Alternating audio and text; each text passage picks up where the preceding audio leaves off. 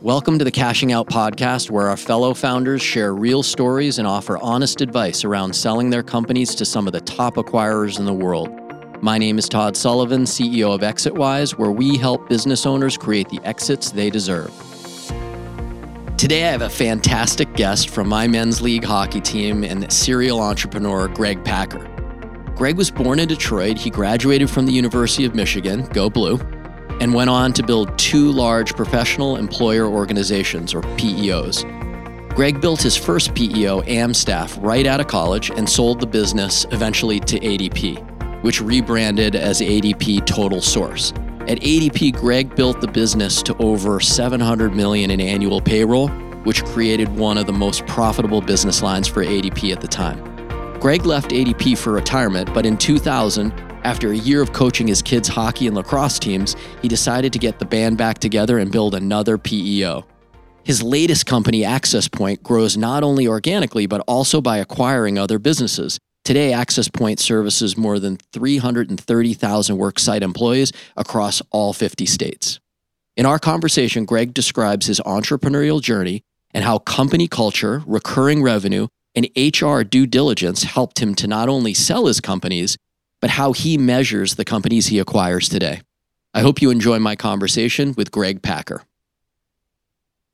So, Greg, thank you so much for being here. I really appreciate you taking the time, particularly like we know each other uh, outside of business on the, the ice where you know some of my best friends are created so i appreciate you being here i know you talking about your exits and your experience is going to be kind of gold for our founders but when you agreed to take this time slot, I had no problem bumping Mark Cuban.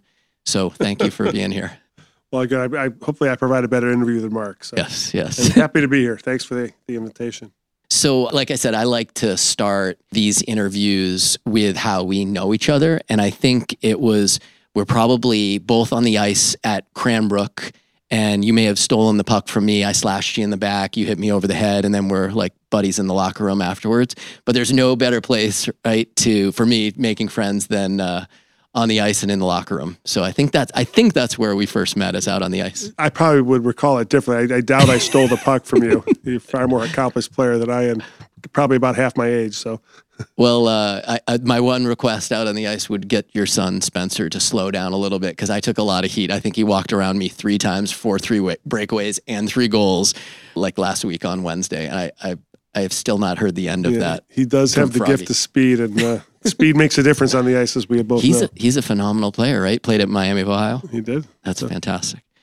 All right, so although we like to talk about the exit, maybe you could take us back to you graduate from the University of Michigan from college, go blue, and you jump right in to starting a company. Can you take us a little bit through that experience? Sure. I'll give you a quick recap. I uh, was actually trying to decide for sure what I was going to do. I was contemplating you know, going into a, a law school MBA program at Michigan.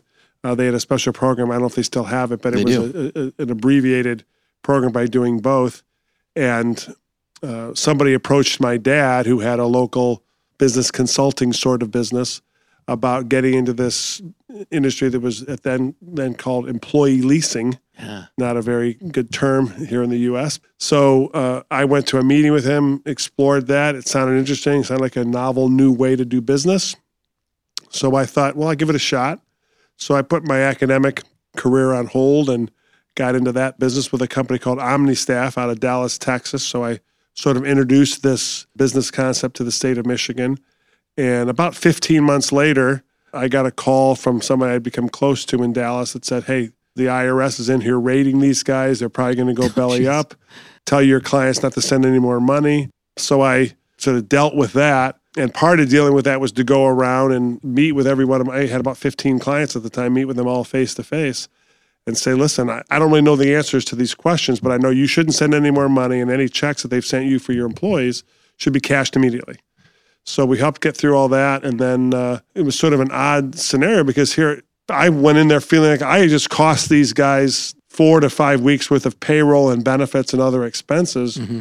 That's sort of tough to take. These yeah. were all smaller companies, typically you know eight to twelve employee size organizations, but that's relative pain. Yeah, and uh, almost every one of them said to, to me some version of gee, Greg, new industries often struggle, but you know, gee, if you could find someone else that could do this, we really liked the value we received from that business. You're not having to deal with employees and compliance and headaches and shop for insurance. Can you find someone else? And I'm like, you kidding me?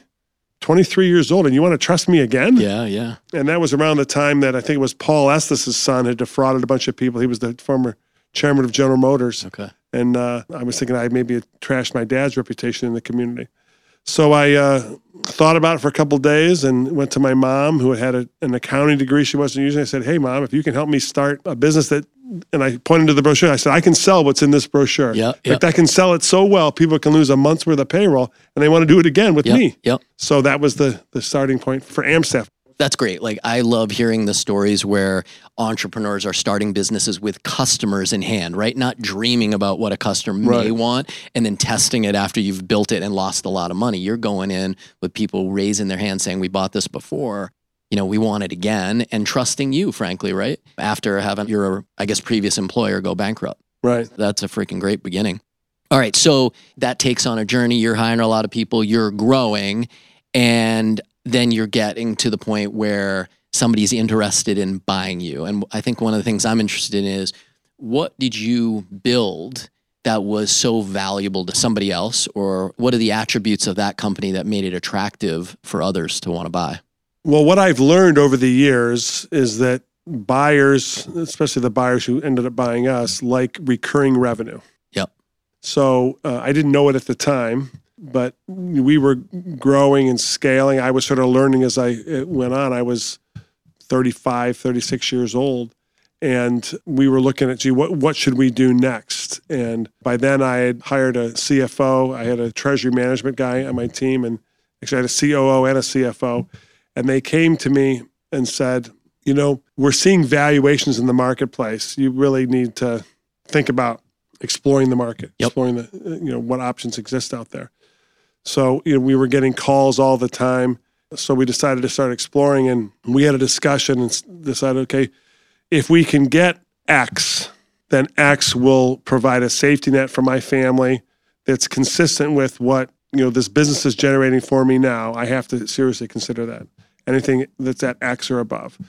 So we reached out to a, a local brokerage firm, Roney and Company, Mhm. and engaged them to help us start looking at some different options. And the first, you know, out and out offer we got was like six times X, the X that we had identified as our, Okay. you know, what we needed to be at. Yeah. So I'm a slow learner, but not that slow. I thought we, we got to go down this path. so uh, I think I did adjust very quickly to not being caught up in the emotion of holding on to the business. Mhm. I, I recognized that at that point that it was an easy decision. I, I needed to monetize that and then you know see where I went from there. So I think two things I really like is that you have some not necessarily external, but a CFO that's telling you, hey, we need to evaluate what is the value of our company today? How does the market see it? So that's great to kind of get that advice because every entrepreneur really at each stage needs to understand to either go forward or sell, that is a return on investment decision, right? And if you take the emotion out, it may be better to sell today than wait four years and be incrementally worth more. And the world changes as we've seen, you know, in the last five years pretty dramatically. So valuations can really swing. So you really should be taking stock of what that value is. I'm interested. So when you figured out X, what you personally are interested in selling for, we take that number really, really seriously. So we want all of our entrepreneurs who are considering a sale to go through an exercise with a private wealth manager, right? It could be somebody we introduce or somebody that they already have to say, what are the next stages of life? Do I want to put my kids through college? Do I want to retire? Do I want to buy a house? Whatever those things are, what are the goals? And then come back to a number that makes sense because maybe you shouldn't be selling this year. Maybe you're not going to get that valuation. So you had X in your head, and did you come through to that number through like rigorous analysis? Do you have help coming to that number, or do you just knew, right? This is enough to take care of me. my CFO at the time was a pretty accomplished guy, Yeah. bright guy. So he helped make those calculations. I mean, I had a very comfortable lifestyle already. I Mhm. mean, uh, you know, I had a nice car, I had a nice home. You know, there was I had lots of the fruits of my labor already for the taking for me. So really, the calculation came down to what do I need to be able to cash out for to then in, invest and maintain at least this or slightly, you know, continue to have some growth. Yeah. But I was also 35, 36 years old. So it was like, I'm not done working. Mhm. I'm not, you know, I don't have to be set for the next five or six generations of my family. Yeah. Um, that was really what our thought process was at that point in time. Obviously, when we, you know, put our line in the water and the first, you know, fish was Six five, X. six times X, that changed our thinking altogether. That's great. Now you figured out who that buyer was through an investment bank that the group that you hired. That or- first one was, but then as we we looked more at that particular buyer, Yeah. they had a really high, you know, valuation they were willing to, but the, the terms were not acceptable, and yeah, the yeah, the um, strength and viability of them as a buyer was not very appealing. So our ultimate deal was not quite that generous. Yep. But it was with you know a much much more solid purchaser. So- that's great. Can you talk a little bit more about that? Like the details. Was it an earnout that was causing a problem with a group that was trying to finance an acquisition? Because it's a really important decision. You don't always want to go with top price, right? There's a fit, and there's potentially an earnout that, if it doesn't happen, can hurt you. Right. So, I mean, this is quite a long time. It was, you know, 25 years ago, 1997, Okay. when we actually sold. So we were contemplating these things in 95 and 96. I think every offer that was presented was a pooling transaction type offer. So they were public entities. But as you know, there's all sorts of different forms of public entities. Yeah. The one in particular was a public entity, but it was a very sort of segregated sort of sub entity of that public entity. So they presented it as if they're public entity, which is a name that probably you would recognize if I was to share it, but they weren't really standing behind the deal. Got it. So our industry was a new industry. They were a new player to our industry. And the biggest thing that I recall from that time frame was that I didn't think that Wall Street and the investment banking world really understood our industry. Okay. And that was part of what the thought process was is that if these guys are willing to pay this much more money Yeah. than I, as someone who's been in this business for 10, 15 years, think it's worth, Yeah. that's how we'd come to X originally. Yeah. We have to take advantage of this confusion in the marketplace. In fact, I remember going to a, we had a, a trade association meeting. I was on the board of our trade association in Hawaii. Yeah. And we went in and they were ready for the annual meeting for the vote. And I remember commenting to our executive director, I said, You got the signs all right. He goes, What? I said, You have members and guests. He goes, Well, what should they be? I said, They should be sharks and bait because there was so much interest in buying companies in our space at that point in time. Yeah. Um, you know, that's before Trinet went public, Insperity went public, before Paychex got in the space, before ADP got in the space.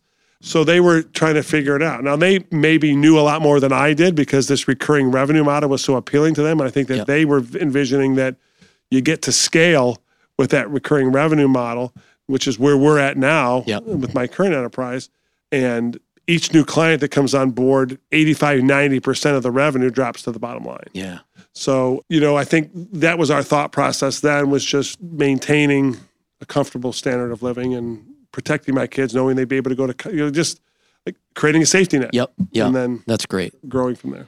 maybe we just touch on um, the recurring revenue piece, right? So that's what we see every day when companies come to us. What is the recurring revenue piece? What does churn look like? What is lifetime value of that kind of recurring revenue and the growth rate behind it? So today, those are pretty kind of well understood pieces of value. And it seems like when you were doing this, this was a little bit of a surprise, but one buyer jumps out and says, Oh my gosh, we want to pay big on that recurring revenue. Were there others? There are clearly others that saw the same kind of writing on the wall. They valued it similarly, not quite as high. I think the light bulb was coming on for just about everybody. The Okay. one company that, you know, out of the gate had the high offer for us. I mean, we we closed our deal at probably 80% of that number. So Mhm. it was still Great. a much more robust number than we had expected. But, you know, our business, you know, we bring on clients and we manage their their workforce, their employees, their compliance. So a big part of that is payroll. We have a very sticky relationship. Once they bring us on board, it's vastly easier just to stay with us. Mhm. You know, I like to say that the worst companies in our industry have an 80, 85% client retention rate. In most industries, people would, you know, You'd kill for that. kill for that. Yeah. So my first company, our client retention was north of 95%. So you know, we would measure client relationships in 10 year increments and figure that you know, the clients we brought on today, Yeah. we felt there was a 90% likelihood they would be there in 10 years. Wow. Um, and today, in my second business, we have clients that, and that company's been in business for 22 years, and we have clients that have been with us for 22 years. So, All right. So you sell the business and then that business gets sold again. Is that how it worked? Yeah, we sort of had like a little micro step. We sold the business to a guy who I knew well, who I would say was just a little bit ahead of the game from where I was, also far more professionally trained. Uh, he was Harvard undergrad, Harvard MBA. He and his partner both had those designations. They had both been senior level executives with Pepsi. They were both Cuban immigrants based in Miami. They had a lot of connections. So think some of those relationships helped them get access to private equity investment and guidance on how to go about becoming a public entity. Yep. So when they approached me, they were guys I was comfortable with, that I knew I had a familiarity with. Still wanted to dot the I's and cross the T's with some due diligence. But like the story, I respected them. Yeah. So it made the transaction relatively easy. And the structure of the transaction was the pooling of interest transaction. So basically, I wasn't monetizing everything right away. I had, you know, a- about a third of what the value I was getting access to, I could monetize. But the rest of it just became very clearly identifiable. And then 10 or 11 months later, we you know, all worked together to spin that into a transaction with ADP. Nice. So they were starting a, a business in our space and had acquired a small company, but we were really that next acquisition of uh, this company, VinCam was our name at that point. Yep. Spurring them to tremendous growth. And now I actually continue to be good friends with Carlos Rodriguez, who just stepped down as CEO. But I think that their PEO division, ADP Total Source, is the most profitable business unit within the whole ADP spectrum. So That's fantastic. Yeah, I read a little bit about that. I didn't know how long ago that was uh, written, but yeah, the most profitable division for ADP is pretty impressive. That's amazing. All right, so ultimately, you end up working at ADP for a little bit, and then decide, okay, it's time to to retire. Like, what what were you thinking? Yeah, I like to say I worked at ADP long enough to confirm I was not a Fortune 38 executive. Yeah. Both to myself and to them. Yeah, And so actually, uh, it, it was interesting because Carlos, the, the recently reti- uh, retired or stepping down as CEO, he's going to continue on the board, I believe. He was actually our due diligence guy when we did our deal with VinCam. okay, And so, you know, he was out. I actually took him, to, since we have the connection to hockey, I Yeah. took him to the uh, Red Wings Avalanche revenge game. That was his very first Oh hockey game ever in his life. yeah, And about halfway through the, the game, he turns to me and says, Are all hockey games like this? I'm like, Everyone, Carlos, they're all just like this. It's like, I'm getting tickets to the Florida Panthers when I get back to Miami. So it just wasn't for me. By then, Carlos was the president of that division with Yep. ADP Total Source. And we had a situation where we had some copy machines break down in our office. And we were advised that we had to work with the, uh, I think it was the Office Equipment Requisition Department. yeah, yeah. That might have been the official title, but that's what they did. Yeah. And it was going to be four to six weeks, and they had a line on some refurbished machines through you know the Detroit public school system, and I'm like we need a copy machine today. Yeah. So I just used my American Express card, bought one, and put it on my expense report. And so my first call with Carlos Greg, we can't, you can't, you know, back then a copy machine was, uh, a printer was ten thousand dollars. Mhm. You can't be expensing ten thousand dollar pieces of office when we have a, a process and a procedure. And I'm like, well, my process fixed the problem. Yeah. we needed a machine. Yeah. we were printing proposals over at, you know, the FedEx store. Yeah. and then you know I was somewhat of an absentee CEO for my division. I was responsible for the Midwest division, but uh, again, my area was one of the most profitable divisions within our subdivision. Yeah.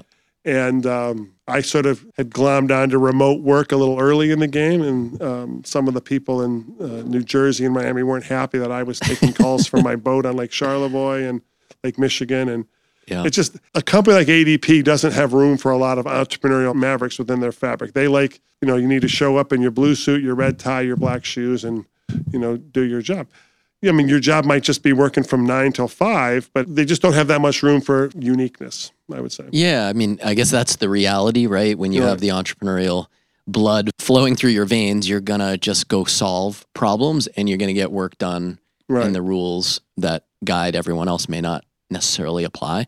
All right, so anyway, you finish with ADP. So we had we had that conversation and agreed that I would you know, step aside. I'd be available for consulting and stuff like that. And I had a non compete agreement, but my non compete agreement was peculiarly written and allowed me to consult and advise, Mhm. but not have equity or an employment position. Mhm. So six months later, I got a call from my former VP of sales. He said, "Hey, I'm I'm miserable here as well. Can, you know, we need to start a new one." Those calls started becoming once a month, then once a week. Then when they get to be like daily, like okay, well, let's get together and talk about it. Uh, my father-in-law coincidentally was leaving um, a mortgage banking situation that he'd been a senior executive at, and they had been sold. So he was looking for something to do. So the three of us got together and uh, decided that we would help form this company. I couldn't be technically and specifically involved, but I could consult and advise. Sure. So I consulted and advised to that, and we started my company, Access Point. Yep. That was in early 2000, late 1999. Yep. I lasted at ADP from 1997 until the middle of 1999, Yep. end of the summer, and then so six months later we we ended up starting Access Point, and you know we we were able to hire a lot of the the people who had been with us before. Out of our first 25 new hires, 21 or 22 came from my old company which actually got I was in, actually in a conversation with Carlos at a trade association meeting, and I won't name this other guy, mm-hmm. but someone who was then running the Total Source division came up and was like angry with me because I was stealing all their employees. Yep. And I said, "Well, hold on, Mark. I mean, they're they're leaving a Fortune 50 company Yep. with fabulous stock options to go with a startup and taking 20% pay cuts. I mean, am I stealing them or are you pushing them out the door?" Yeah. So, and Carlos turned to him and said, "He makes a good point. What do you have to say for yourself?" So, we started that company, and uh, ADP is a fabulous company. I, I continue to be a, a shareholder, but what I learned from that process is it was really hard for them to manage and support clients the way we were able to as a small, more nimble company Sure. and we could take risks, especially in the sales and underwriting process, because we were sitting down with these prospective clients and looking them in the eye. And it was me deciding whether I wanted to partner with this guy or not, Mhm. As opposed to having to have a structure in place where you had people who were not shareholders, who weren't responsible for the downside risk, making those decisions as part of a, an underwriting process and structure. So uh, it allowed us to bring on some clients that you know probably weren't as appealing to ADP. So we had nice growth, and you know I was back in, in between. I had gotten into the real estate world. Yeah. I was in real estate long enough to learn that it's not a people business; it's a transactional business. I'm not a transactional Okay. kind of guy, so that's what brought me back to to my roots, I guess. I think it's probably worth mentioning, right? I'm I'm I'm guessing a little bit, right? But if you're chairman of your national association, you probably have built a lot of credibility, a lot of respect. You haven't burned bridges, so it's not surprising that people have worked with you before want to work with you again, even at a pay cut, right? So you might have had the stars align with the father-in-law and you know a former employee say we got to do something we got to do something but you clearly have this superpower right of bringing the right people together and then treating customers in a very kind of personal hand-holding way that's making access point really successful today right you've been doing it now 23 years Access Point's been around for 23 years. So. Yeah, I, I mean, I don't know if it's superpowers. I think it's we care. We, that, that's actually our core value is care. I read about care that, yeah. represents, you know, we're committed, adaptable, resilient, and exceptional. And it's not something that we like put on a memo and sent out to our employees. Said, hey, you need to start being more like this. You need to start caring more. Yeah. What we did is we looked at our best employees and started describing them in a group discussion. Said, hey, wh- what makes them such a great employee? Yep. And the first word out of everybody's mouth was always that they care. They just they care about solving these problems because at the end of the day, that's what we're doing. Is we're solving the problems for our clients and their employees. But part of caring was being you know committed, committed to, to getting the job done because a lot of times we're dealing with a problem that relates to somebody's payroll or paycheck. They need to pay, buy groceries this week or their health insurance. They're maybe having a baby this month. We need to be adaptable because a lot of times the client calls and they're screaming and yelling at us for, about a problem. It isn't our fault. It's, we didn't create the problem. Yep. Their local insurance guy did or somebody else did, but we, you know, we have to help solve it. So we have to also then be resilient as a, a, a result as well. And then we sort of stumbled upon a process. Uh, I was fortunate to meet Peter Nordstrom when they opened up the Nordstroms here in uh, Somerset. I had lunch with him and a couple other guys, and one of the guys asked him about Nordstrom's U because they have this great, you know, customer service training center. He goes, "Yeah." He goes, "That sounds great. I wish we did." He goes, "Honestly, we just try to hire nice people that care and teach them how to run a cash register." And that's kind of what I did in building my business, just to try to hire nice people that care. but then also care about them, you know, and Yeah. you know, tell them that, you know, if they get an opportunity to go somewhere else, help encourage them to do that because then maybe they'll come back after they've learned what they can learn there and be of more value to us. So what I'm hearing, right? Culture is incredibly important to the success of your business. Now that you know your company has been growing, right? You're go- growing organically through your methods and your employees' methods, but you also are acquiring companies, new business units, or just expanding upon your formula. How important is culture when you're going out and, and buying companies to grow? I think it's very important. You know, in the course of my career, I've been involved, I think, in 13 or 14 different transactions. Wow. So I was, on, I was on the, the selling side of three and on the buying side of the rest. And the ones that didn't work out well, uh, none of them worked out horribly, Mhm. but the ones that didn't work out well or as well as I would have liked were because we didn't have cultural alignment going in. We acquired a company in uh, Grand Rapids, Michigan, and you know we lost most of the clients and we lost all of the employees. But that company had been rated by the IRS. Well, we were literally in the middle of the transaction negotiating with them, and the IRS locked up all their bank accounts. So they were in a lot more trouble than we were aware of. Yeah. And we then just scrambled. I wouldn't even call it an acquisition. We just offered to begin taking care of the clients. Yeah. And so as a result, there was no clean handoff. Yeah. So I think culture is incredibly important to, to the equation. Got it.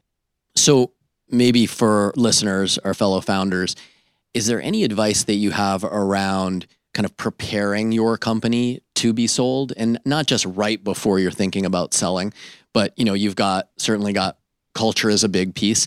You touched on recurring revenue as drives a lot of value. Are there any, any other things that you think of when you're building a company to make it attractive to buyers? I think eliminating surprises. Okay. Buyers don't like surprises. Not at Um, all. Sometimes it's hard to eliminate surprises because sometimes they're a surprise because you weren't aware of them either. Yep. But sort of looking at it from that perspective, I think that sometimes people get caught up too much in trying to massage their numbers to prepare for a sale. Yep. I think sometimes that generates surprises because the numbers have to be real and achievable.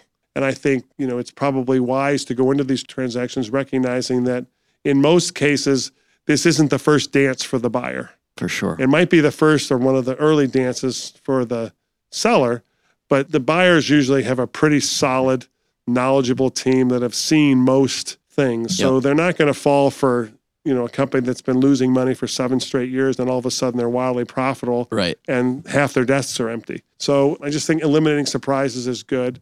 You know, having a, a good, well thought out story, but then also thinking about how can that business run most effectively, especially if you're if you're selling to a strategic buyer as part of a bigger business unit. Like, what, mm-hmm. you know, how will you blend in, and what role can you play, or do you want to play in that transitionary process? Yeah. Yeah, I think that's a, a great point. Certainly, the financial side, buyers are really sophisticated. So, as a founder presenting your business for sale, you are not hiding anything. And frankly, like if you're hiring the best investment bankers in the world, they're never going to let you do that. Quality of earnings is becoming even more important in these sales. Buyers want to see it, they want to know the numbers are true. Because the second you present something that isn't true, they question everything else and you talked about projections, you're going to be held to that, right? Your ultimate outcome is going to be based on some of those projections. So you want to be very realistic. You be you can be optimistic, like most entrepreneurs are. The one thing that I think Access Point brings to an M&A transaction, frankly, is de-risking all of the HR surprises that you could have.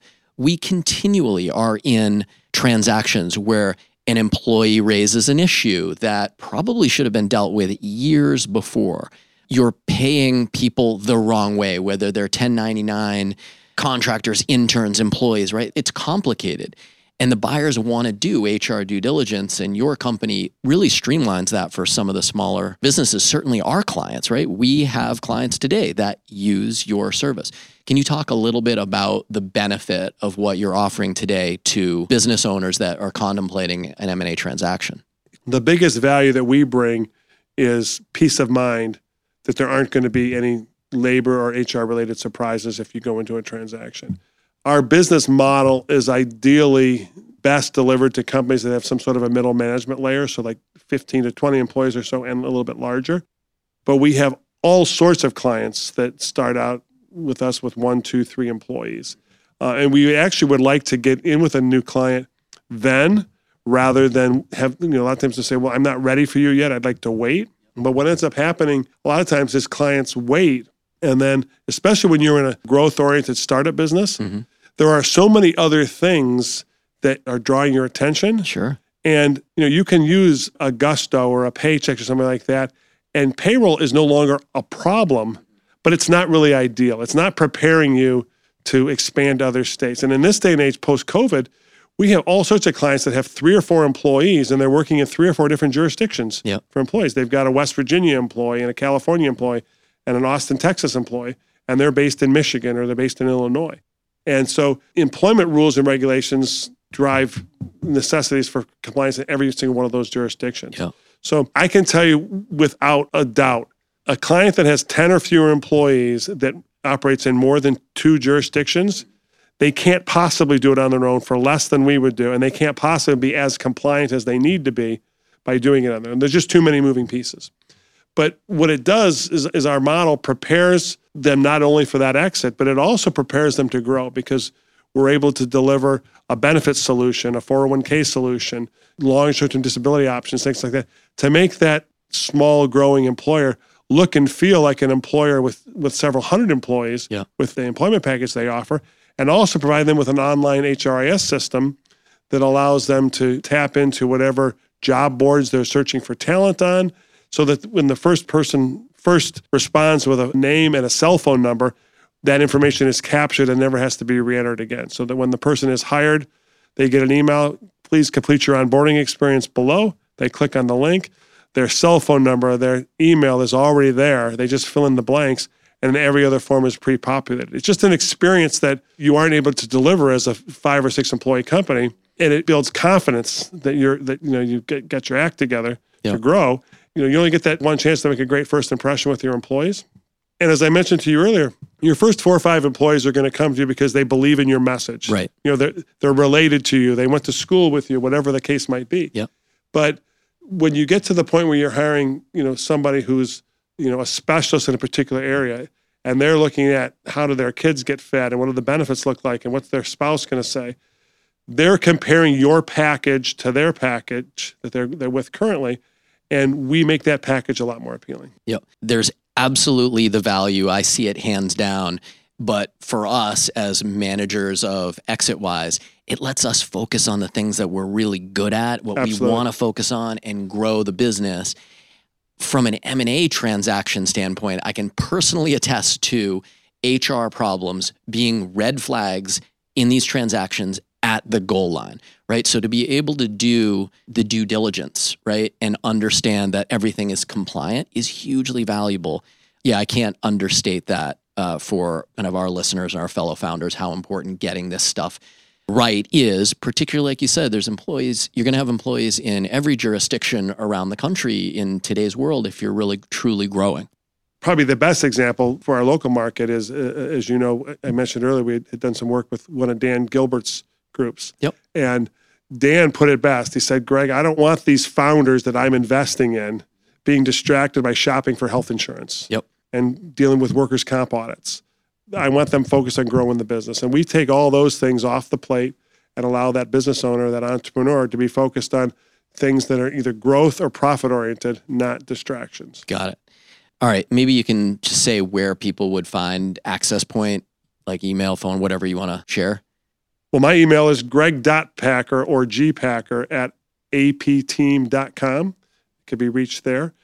So always really enjoy talking to entrepreneurs and founders of businesses. It's it's really one of the great gifts that I get from being in this business. We have a thousand or so clients, and I'm I'm constantly amazed at how many different ways there are to make a living in this country. It's it's a great the greatest country ever, but it's just it's amazing because people will always say to me, like, what do you specialize in? And until probably three or four years ago, I would say, we don't have more than five or six clients that do the same thing. You know, we now have maybe like 15 dentists, we have like 20 or so charter schools, but still largely, we don't have more than 25 clients that you could describe as the same type of business? I think we're the same, right? I get so much enjoyment about learning how people are making a living and the businesses they've built. And they're very very unique. You can say oh we've got 10 e-commerce businesses you know that we're selling they're all so different. And to that point our model is about finding the best investment banker the best m&a attorney for that specific client. And the best makes such an enormous difference. It's frankly the difference that we talked about before. You want x what about 5x that is the difference that real specialists in an m&a engagement can create for our founders it's hugely rewarding just to learn about how people Oh, I are. love, love it. It's fantastic. All right, so we're trying something a little bit new. We're like we're we're on the ice, right? We're tied. We're going into overtime. How did you celebrate with your team? We had a little party. It was relatively modest because we didn't want to, you know, rattle everybody's cages. We were concerned, so it was a very, you know, subdued, low key sort of a thing. When we did the exit with ADP, we had much more of a grand celebration. Uh, You know, I will say that selling to an experienced buyer is a whole different ballgame. ADP were pros. They Yeah. knew how to roll out the red carpet and Oh, um, have a nice celebration for us. Nice. So, if you did, how did you reward yourself for kind of completing that piece of your entrepreneurial journey? I didn't really like in the moment. I don't know that I really did anything. I mean, within a few months, I bought what I would call sort of a legacy property up north at Lake Charlevoix. So it's 20 acres of property on the lake. So it's probably it's something I wouldn't have done if I hadn't had the, the the comfort and the liquidity that that transaction brought. So that was probably my celebratory purchase. That's great. The legacy property. I love that family we will be able to use that and for generations. We've had some guests that come out with pretty cool cars. What was the first car that you bought post transaction? Well, I already had a pretty cool car, probably in most people's mind. I had a Porsche C4 little convertible. So, Yeah. so probably the transaction was I was able to orchestrate having the buyer continue to pay for that and have it end up Nice. being owned by me. So, That's, that's great. Did you go anywhere on vacation? You said you went to Aspen to kind of ink the transaction, but did you go anywhere special with your family? yeah, we didn't really ink it there. We just sort of finalized the negotiations, and then the inking process was done with the, you know, the PwC guys and everybody Sure, else all in a room and back and forth and last minute dotting of i's and crossing of t's. It's weird, probably a, a, a failure on my part. I'm not a big celebratory guy, so we didn't really have any big celebrations. It's just sort of, um, in fact, I. My kids have all done pretty well as athletes, and I've always tried to teach them, you know, act like you've been there before. Yeah, yeah. Like you expected it. Yeah. And so I guess that sort of drives me not having these huge wild celebrations. So Yeah, that's kind of like you on the ice. You you you net a few and you just kind of skate I mean, back I to the score two or three goals a morning Yeah, just act just- like I've done it all the time. Absolutely. I, I, I was I was That's a lie, just so everybody knows. I was playing golf with this guy who was just fantastic, and I was in a bunker 80 yards out, and I'm like, I I am terrible at golf, and I pick some wedge, I don't even know what it is, and I swing, and you know, like sand in my face. I don't know what's happening. The ball lands like 10 feet from the hole, and like for me, I throw my club up in the air. I got my hands in the air. And he comes over to me and he says, You know, you learn a lot from somebody after they hit a bad shot, and even more after they hit a good one. Act like you've been here before. Yeah. And I was like, I have literally never been here before. So this is my celebration. it's kind of funny you say that. I, I, I, think you've skated with my daughter, uh, Madison, as well too. Okay. and She for the audience. She's a, a professional hockey player. Done really well helping to develop the women's professional Yep. league and game.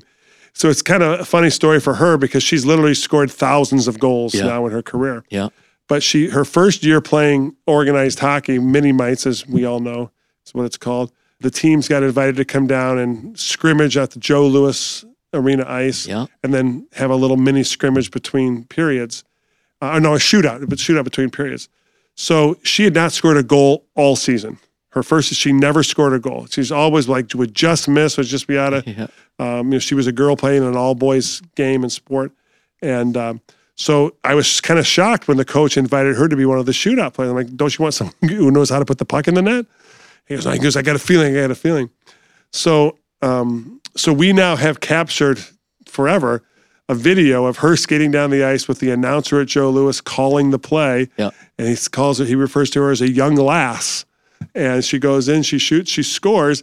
And she skates behind the net just like I do this all the time. Like That's that, awesome. no celebration whatsoever. That's awesome. And that's how she scores her goals. She's the leading scorer in the, the women's professional league. So that's how she acts today still. So That's unbelievable. So yeah, my my partner Brian, his son, scored a goal in a four-one loss, the only goal. And not only does he score, he ends up in the back of the net himself, right? So this kid in mini mites, yeah, he lifts it over a goalie's pad, ends up in the in the net. So uh, Sawyer is the one that scored it. So he was, we got a very proud dad over here. Did he celebrate or did he just walk away like it happens all the time? The little he gave, fist pump. He gave the fist pump. so, is there one piece of advice that w- you would give to your fellow founders, people building businesses that may be going through an M and A process in the near future?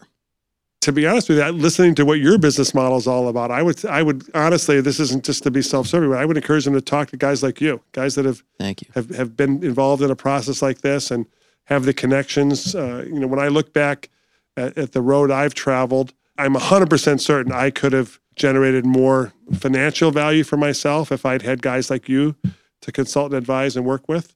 Again, I'm not signing up for food stamps next month anytime soon. Yep. But um, you know, I think certainly left some money on the table. So I think having guys that you can trust who aren't just the investment bankers, but are people who have who've been on the business side of transactions and know how to identify the best financial advisory team. Yeah, I appreciate you saying that. I think uh, you know we love our sports analogies, so I always like to say, right, you're operating a business that's like the regular season, and but when you, it's time to go sell, you're going into the playoffs and you want the best possible experts on your team. And for us, if you want to win the Stanley Cup, we can put a Sidney Crosby on your team. And that's what we're all about giving you the best possible talent surrounding you with the dream team in order to create the best outcome. And we know that just absolutely works. So I appreciate appreciate you saying that. Greg, thank you. This has been thank really you. fun. Appreciate the time and the advice. Thanks again for listening to the Cashing Out podcast. For more founder exit stories, please subscribe to the Cashing Out podcast on Apple iTunes, Spotify, or wherever you listen to your favorite podcasts. And please remember, exitwise.com and the Cashing Out podcast are for entertainment purposes only. This should not be relied upon as the basis for investment decisions.